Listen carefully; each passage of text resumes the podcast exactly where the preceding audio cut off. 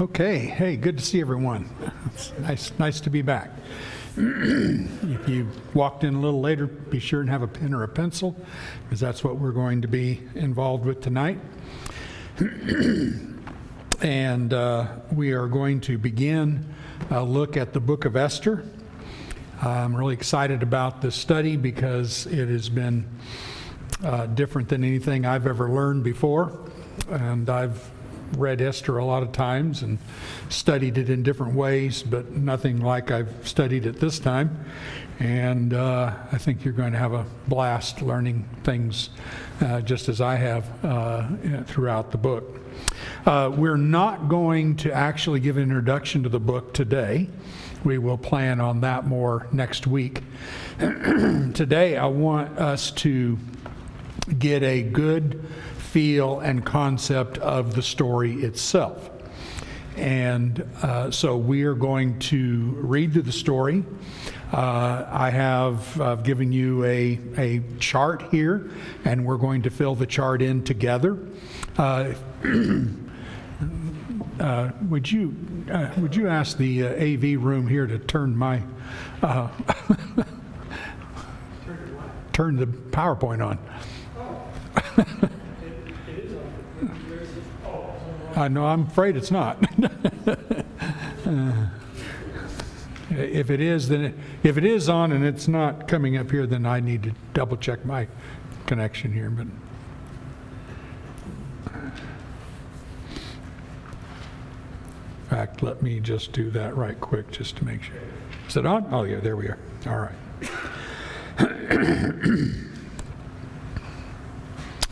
All right. Uh, so, uh, a few things. Obviously, what's going to be on the screen is going to be somewhat small, and you may not be able to see everything, but I will uh, definitely repeat it when it comes up. Uh, and for I'd have no idea why my voice is doing this. I feel fine. I don't have any illness or whatever. I arrived in this dry climate and I went, well, and then secondly, I haven't spoken except to my wife for over two weeks. Two and a half weeks, I haven't uh, said anything as far as projecting my voice. And so it's just disappeared. a weird uh, kind of thing. All right, so uh, the one little introduction we'll give is what's at the bottom of your chart, and that is the uh, reign of King Ahasuerus. It's a really funny way of saying it, but Ahasuerus uh, and we'll talk more about that later and how the Jews looked at that. His reign in Persia was from 486 to 465, so a little over 20 years. The book of Esther itself takes place in a 10 year period from 483 to 473 there is quite a bit known about this man. He is uh, he was notable in history. He about uh, this time uh, invaded Greece, tried to conquer Greece, lost badly, lost a lot of money in doing so. Uh, and, and so there's some background here that we'll talk more about uh, next week that goes along with what's taking place in the book. Historically, he is known as Xerxes, and as you see on your chart, son of Darius the first, who is mentioned in Ezra chapter 4 and verse 6, and who also happens to be the fellow who was in power and gave the Jews permission uh, against the uh, Samaritans who were uh, there in, in Israel, uh, gave him permission to rebuild them, them to rebuild the temple, which took place from 520 to 516 BC. So his father is the one who was involved in in a positive way for Israel. So now we have Xerxes or Ahasuerus, and uh, he is in power uh, during this this period of time. Okay? So, all we're going to do now is we just want to become acquainted with the events of the book. So, we're going to read through, my plan is read through the whole book. At the end of each chapter, I will stop and give you a chance to just jot down what the events are in that chapter. You can see, you can see your chart uh, numbers each chapter here. and then we will talk about some of the moral at the very bottom here, I want you to notice, thank you, some of the moral discrepancies that you see in each of these chapters. In other words, you're going to see things that you're going to twist your mind and say, man, how does a righteous person do that? Or how does somebody who's truly begin, believing and following God do that, or wow, that's really bad, whether it's a Jew or a Gentile. So we just want to mention that at the bottom, and at the end, we'll summarize these sections here at the top. Okay? So here we go. I'm going to read this in the NET version. Uh, and you can follow along whatever Bible version you have. I, I just kind of liked how it uh, how it came out as as I read through it a few times and listened to it uh, in the car as we were uh, Teresa and I were driving back. All right. Esther 1, verse 1. The following events happened in the days of Ahasuerus. I am referring to that Ahasuerus who used to rule over 127 provinces, extending all the way from India to Ethiopia. In those days, as King Ahasuerus sat on his royal throne in Susa, the citadel, in the third year of his reign, he provided a banquet for all his officials and his servants. The army of Persia and Media was present, as well as the nobles of the officials of the provinces. He displayed the riches of his royal glory and splendor of his majestic greatness for a lengthy period of time, 180 days to be exact. When those days were completed, the king then provided a seven day banquet for all the people who were present in Susa the citadel for those of highest standing to the most lowly. It was held in the court located in the garden of the royal palace. The furnishings included white linen and blue curtains hung by cords of the finest linen, and purple wool on silver rings, alabaster columns, gold and silver couches displayed on a floor made of valuable stones of alabaster, mother of pearl, and mineral stone. Drinks were served in golden containers, all of which differed from one another. Royal wine was available available in abundance at the king's expense. There were no restrictions on the drinking, for the king had instructed all his supervisors that they should do as everyone so desired. Queen Vashti also gave a banquet for the women in King Ahasuerus' uh, royal palace.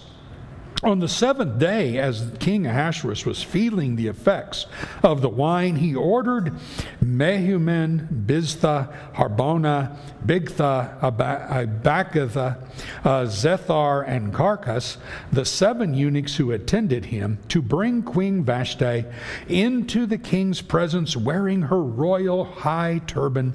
He wanted to show the people and the, fish, and the officials her beauty, for she was very attractive. But Queen Vashti uh, refused to come at the king's bidding, conveyed through the eunuchs. Then the king became extremely angry, and his rage consumed him. The king then inquired of the wise men, who were discerners of the times, for it was the royal custom to confirm uh, with all those who were proficient in laws and legalities. Those who were closest to him were Carshena, uh, Shethar, uh, Admatha, uh, Tarshish, uh, Meres, Marsena, and Memucan. These men were the seven officials of Persia and Media who saw the king on a regular basis and had most prominent offices in the kingdom. The king asked, by law, what should be done to Queen Vashti in light of the fact that she has not obeyed the instructions of King Ahasuerus and conveyed through the eunuchs Memucan then replied to the king and the officials The wrong of Queen Vashti is not against the king alone, but against all the officials and all the people who are throughout all the provinces of King Ahasuerus. For the matter concerned the queen will spread to all the women, leading them to treat their husbands with contempt, saying, When King Ahasuerus gave orders to bring Queen Vashti into his presence, she would not come. And this very day, the noble ladies of Persian Media who have heard the matter concerning the queen will respond in the same way to all the royal officials, and there will be more than enough contempt and anger. If the king is so inclined, let a royal edict go forth from him, and let it be written in the laws of the Persia of Persia and Media that cannot be repealed, that Vashti may not come into the presence of King Ahasuerus, and let the king convey her royalty to another, who is more deserving than she. And let the king's decision that he will enact be disseminated throughout all his kingdom, vast though it is. Then all the women will give honor to their husbands, from the most prominent to the lowly. The matter seemed appropriate to the king and the officials, so the king acted on the advice of Memucan. He sent letters throughout all royal provinces, to each province according to his own script, and to each people according to their own language, that every man should be ruling his family and should be speaking in the language of his own people. Isn't that beautiful? so there's there's a number of great things here. Now we're just just to give you an, an awareness here. This isn't the point of trying to dis, in this class to try to discuss all the events here and stuff. We just want to highlight the events that took place and and draw a couple of quick conclusions. All right. So that's that's the idea. So if you take a minute here to just write down three or four events brief things that you will remember when you write down in that first column there. All right, so take, uh, take about 60 seconds or so uh, to do that.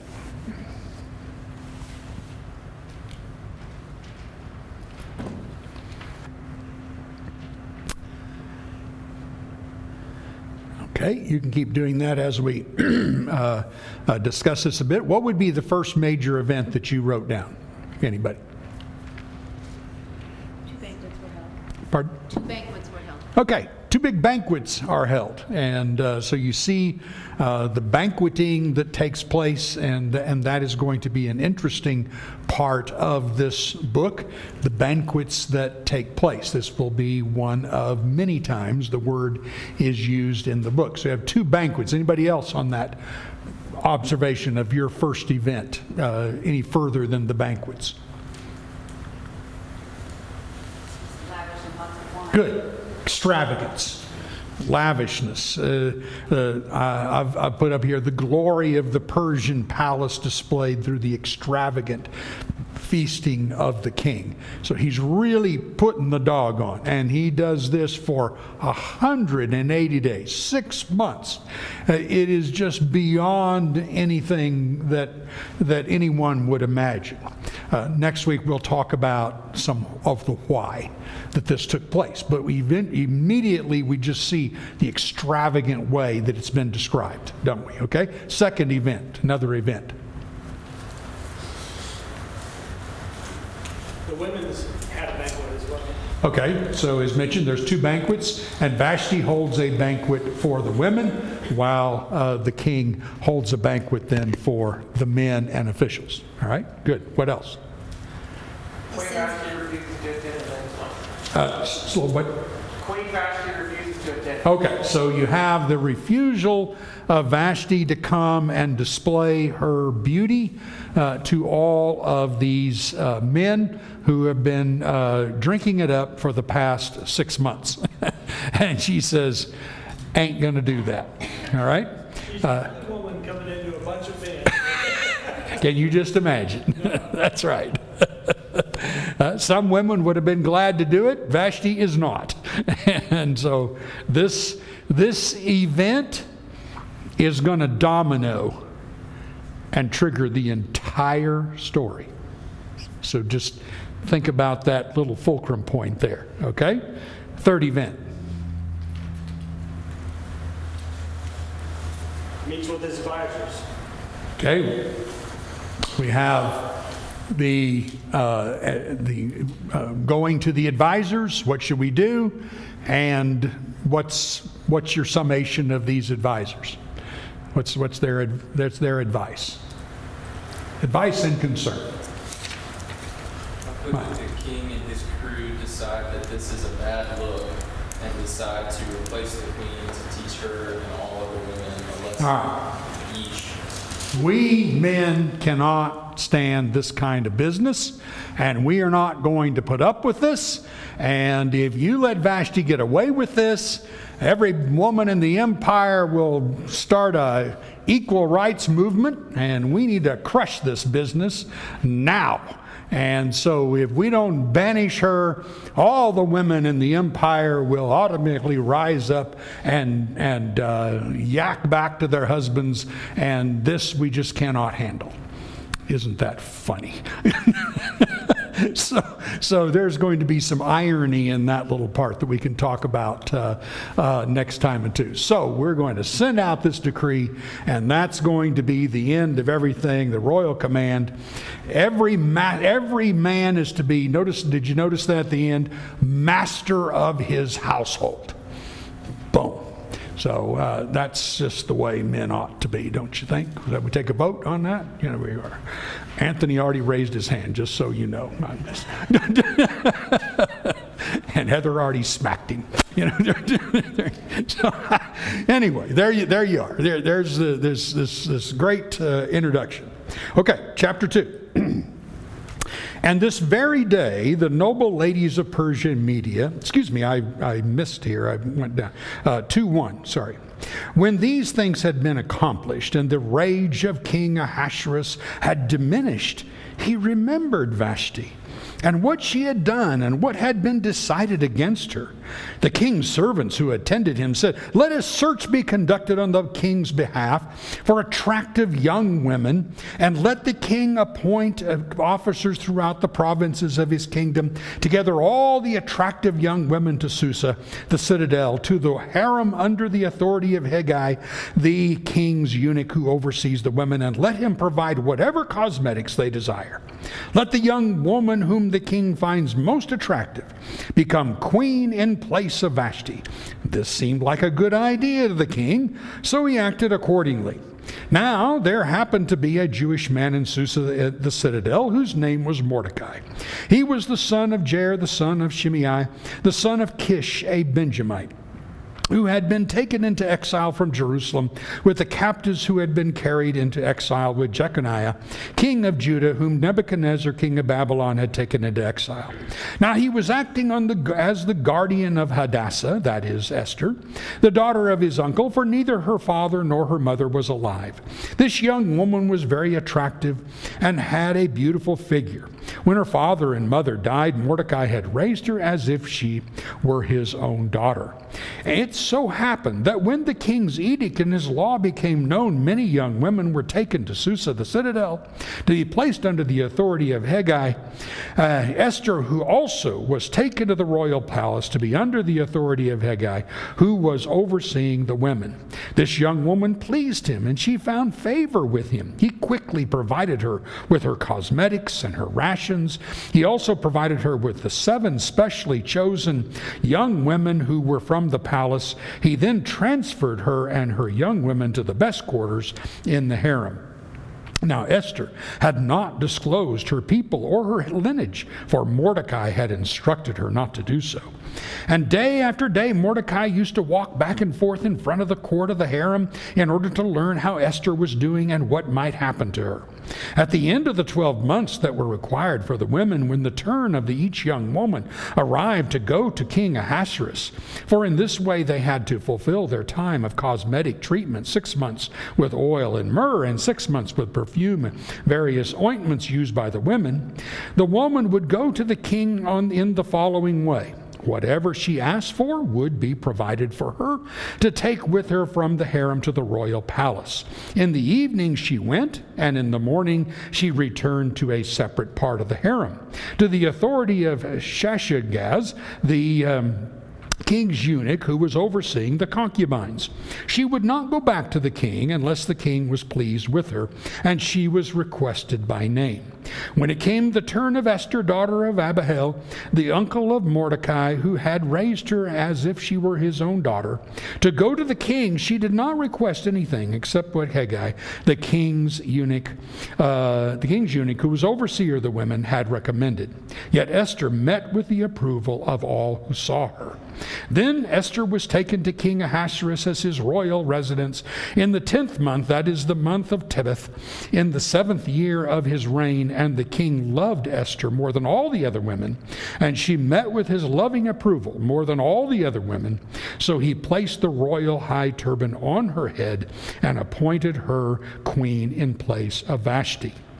The king prepared a large banquet for all his officials and his servants. It was actually Esther's banquet. He also set aside a holiday for the provinces and he provided her provided for offerings at the king's expense. Now, when the young women who were being gathered together, uh, now when the young women were being gathered again, Mordecai was sitting at the king's gate. Esther was still not divulging her lineage or her people, just as Mordecai had instructed her. Esther continued to do whatever Mordecai said, as just as she had done when he was raising her. In those days, while Mordecai was sitting at the king's gate, Bigthan and Teresh, two of the king's eunuchs, who protected the entrance became angry and plotted to assassinate King Ahasuerus. When Mordecai learned of the conspiracy, he informed Queen Esther, and Esther told the king in Mordecai's name. The king then had the matter investigated, and finding it to be so, had the two conspirators hanged on a gallows. It was then recorded in the daily chronicles in the king's presence. Okay, events. Take about 60 seconds or so and jot down the events that you see in this chapter.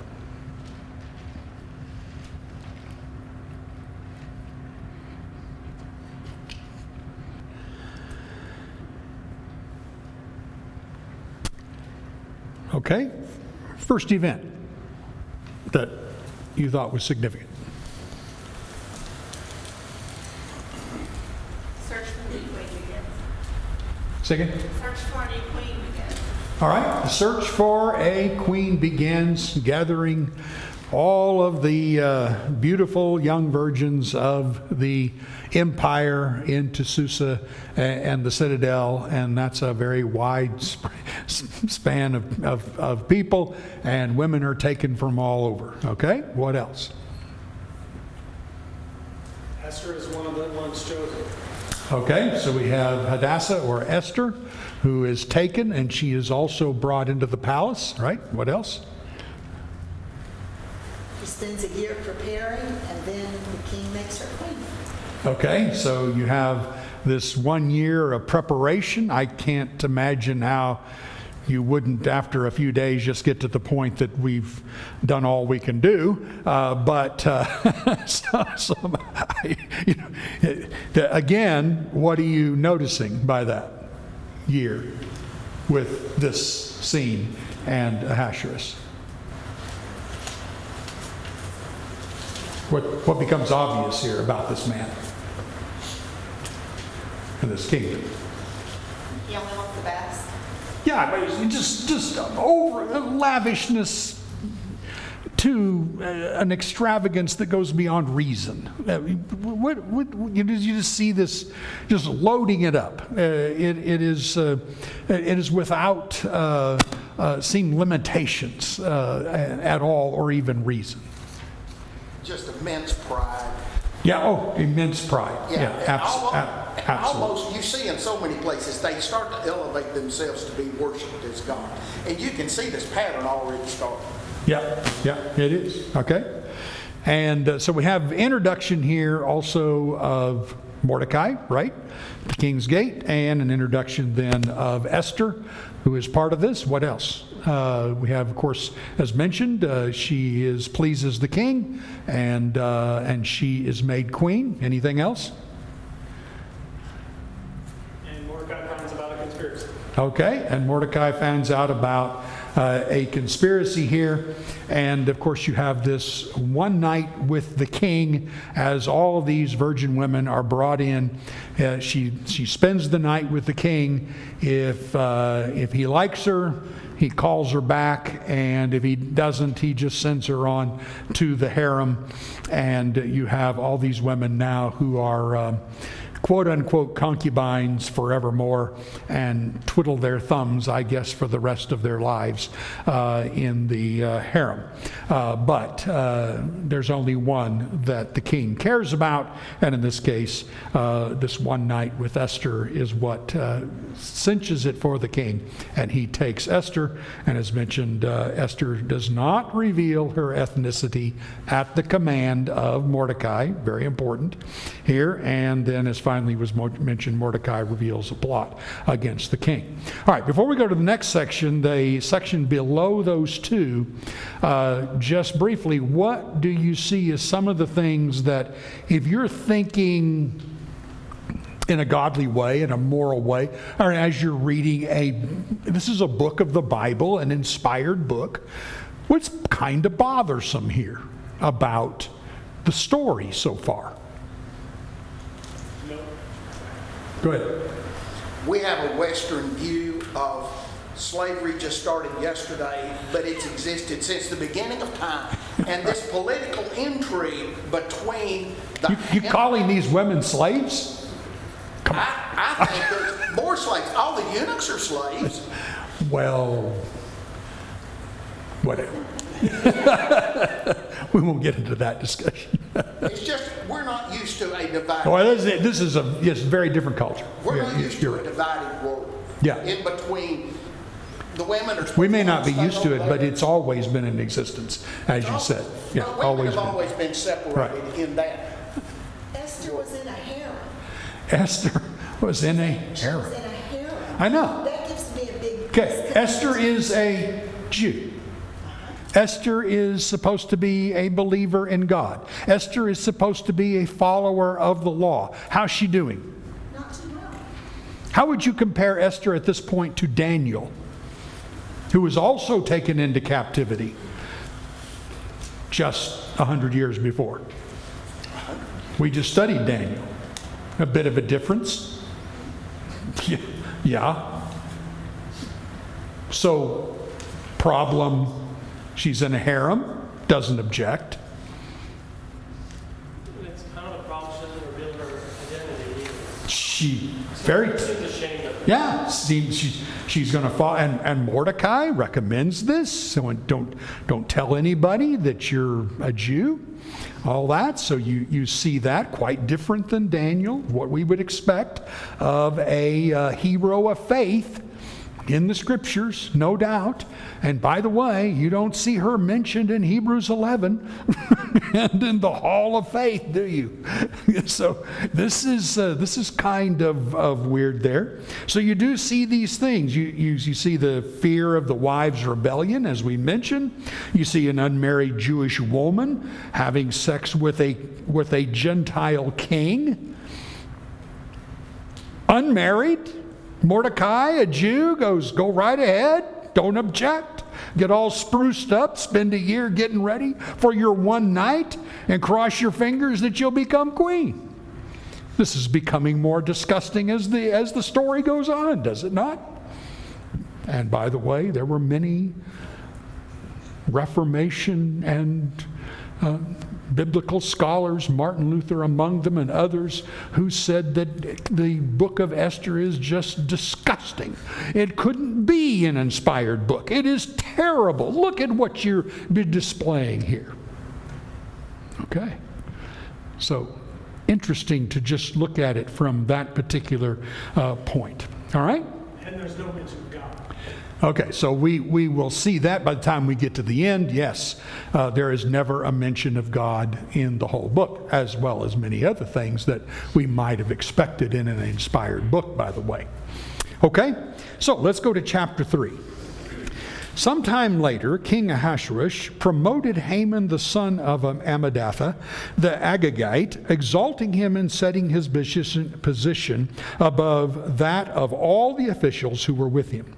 As a result, all the king's servants who were of the king's gate were bowing and paying homage to Haman, for the king had so commanded.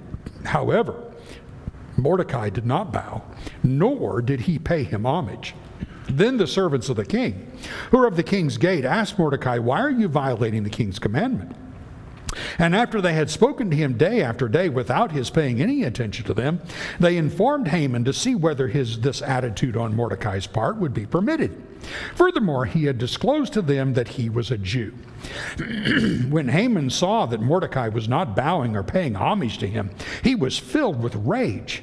But the thought of striking out against Mordecai alone was repugnant to him, for he had been informed of the identity of Mordecai's people. So Haman sought to destroy all the Jews, that is, the people of Mordecai, who were in all the kingdom of Ahasuerus.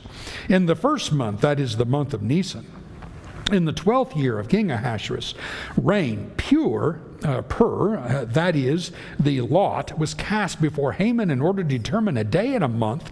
It turned out to be the twelfth month, that is, the month of Adar. Then Haman said to King Ahasuerus, There's a particular people that is dispersed and spread among the inhabitants throughout all the provinces of your kingdom, whose laws differ from those of all other peoples. Furthermore, they do not observe the king's laws. It is not appropriate for the king to provide a haven for them. If the king is so inclined, let an edict be issued to destroy them. I will pay 10,000 talents of silver to be conveyed to the king's treasuries for the officials who carry out this business. So the king removed his signet ring from his hand and gave it to Haman, the son of Hammedatha, the Agagite, who was hostile toward the Jews. The king replied to Haman, Keep your money and do with those people whatever you wish. So the royal scribes were summoned in the first month on the 13th day of the month. Everything Haman commanded was written eh, to the kings, satraps, and governors who were in every province, and to the officials of every people, province by province, according to its script, and people by people, according to their language. In the name of King Ahasuerus, well, it was written and sealed with the king's signet ring. Letters were sent by the runners to all the king's provinces stating that they should destroy, kill, and annihilate all the Jews from youth to elderly, both women and children, on the, a particular day, namely the 13th day of the 12th month, that is the month of Adar, and to loot and plunder their possessions. A copy of this edict was to be presented as law throughout every province. It was to be made known to all the inhabitants so they would be prepared for this day. The messengers scurried forth earth with the king's order. The edict was issued in Susa, the citadel, and while the king and Haman sat down to drink, the city of Susa was in an uproar. Now, when Mordecai became aware of all that had been done, he tore his garments, put on sackcloth and ashes. He went out into the city, crying out a, a loud and bitter voice. But he went no further than the king's gate, for no one was permitted to enter the king's uh, gate clothed in sackcloth. All right, I went through the first two verses there because I wanted to bring, I think, a little better um, uh, chapter division there. All right, so what would be uh, a couple major events that you would uh, uh, place here? Uh, take a minute and write that down.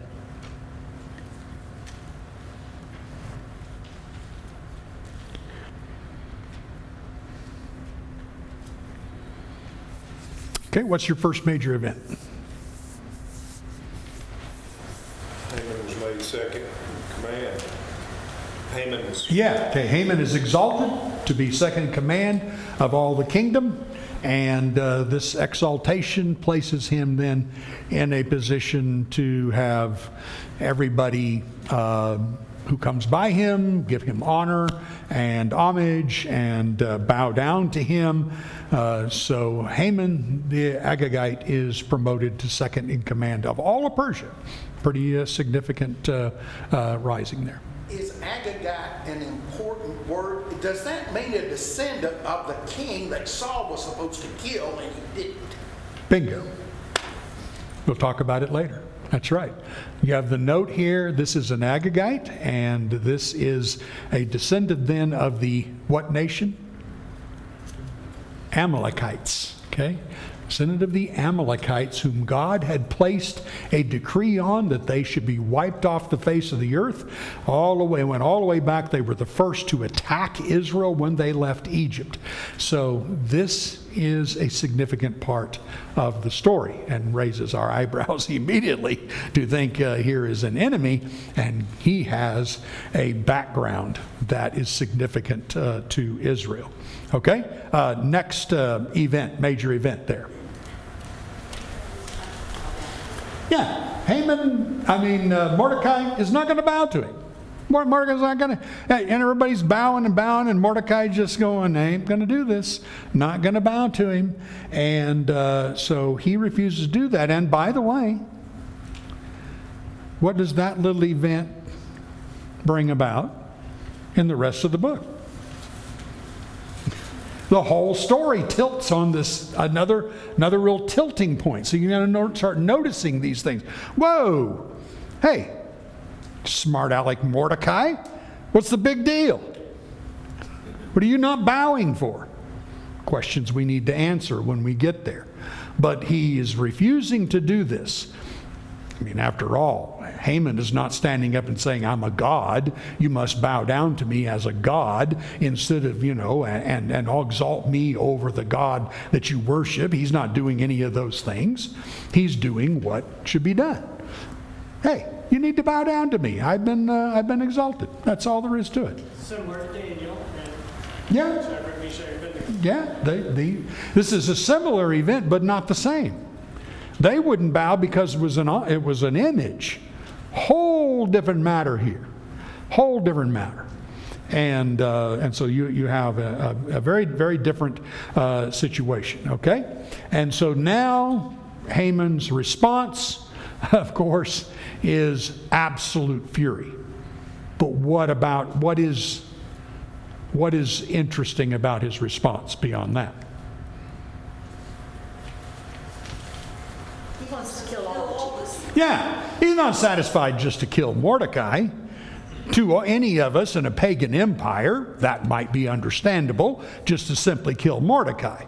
Ah, that's not what he's happy about. When he learns that Mordecai is a Jew, he's like, cool, this has to be done.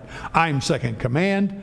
Ahasuerus is a wimpy king anyway, and I can get this done. And he was right and uh, I'm going to get a decreed out that uh, all the Jews in the empire uh, would be would be killed. So he wants to kill each and every one of them, and uh, and set that then in in order. Would Haggai have known he was an Agag? But that, that would he not have bowed down to him because he shouldn't have been alive anyway? You're, you're, you're getting to our later discussion. Can I continue that theme of like lavishness, you might say, like exaggeration? Yes. That's right. So now you're he's seeing, and it just just everything goes to this exaggerated limit. Uh, I'll talk about this more next week, but some we just have a minute. As you read over it, and please do this next week uh, when you're driving the car, whatever, click it on, listen to it just being read.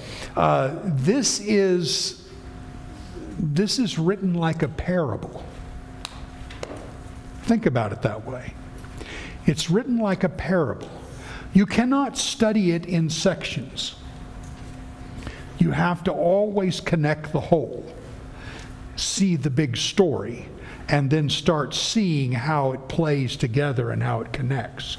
Start thinking in those terms, and as has been mentioned here, that's a lot of what uh, takes place now here. So, uh, Haman's fury, destructive, and you see that tilting point and the extravagance that takes place there, and then you see Haman going before the king. He promises to pay the king all the expenses and put 10,000 talents into the treasury if he can kill this people.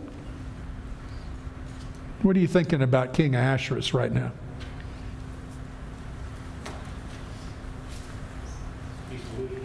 He's weak. He's an utter doofus. What kind of king sits there and lets somebody come and say, I'd like to wipe out a whole people in your empire, and he doesn't bother even asking who they are? Eh, Whatever. Probably made another decision while he was drunk as a skunk. You know, there you go. Ah, whatever. just go right ahead. So you're seeing, you're seeing a, a personality too of this king. And you're seeing the weakness that is also uh, in this king at this time. So the royal decree is sent out then to kill all the Jews. All right. I thought we would get a lot further than this. Adam and I are in the same camp here. We keep thinking that we're going to get 10 times more done in a class than we are, uh, which means we should extend all of our classes to an hour and a half, and it would be far more fun. Next week. Don't bring that one in here. All right. Thank you. We'll get, get ready for the same thing next week, and hopefully we can finish the story next week, and then that'll set us up to look at some other connections and pictures, okay?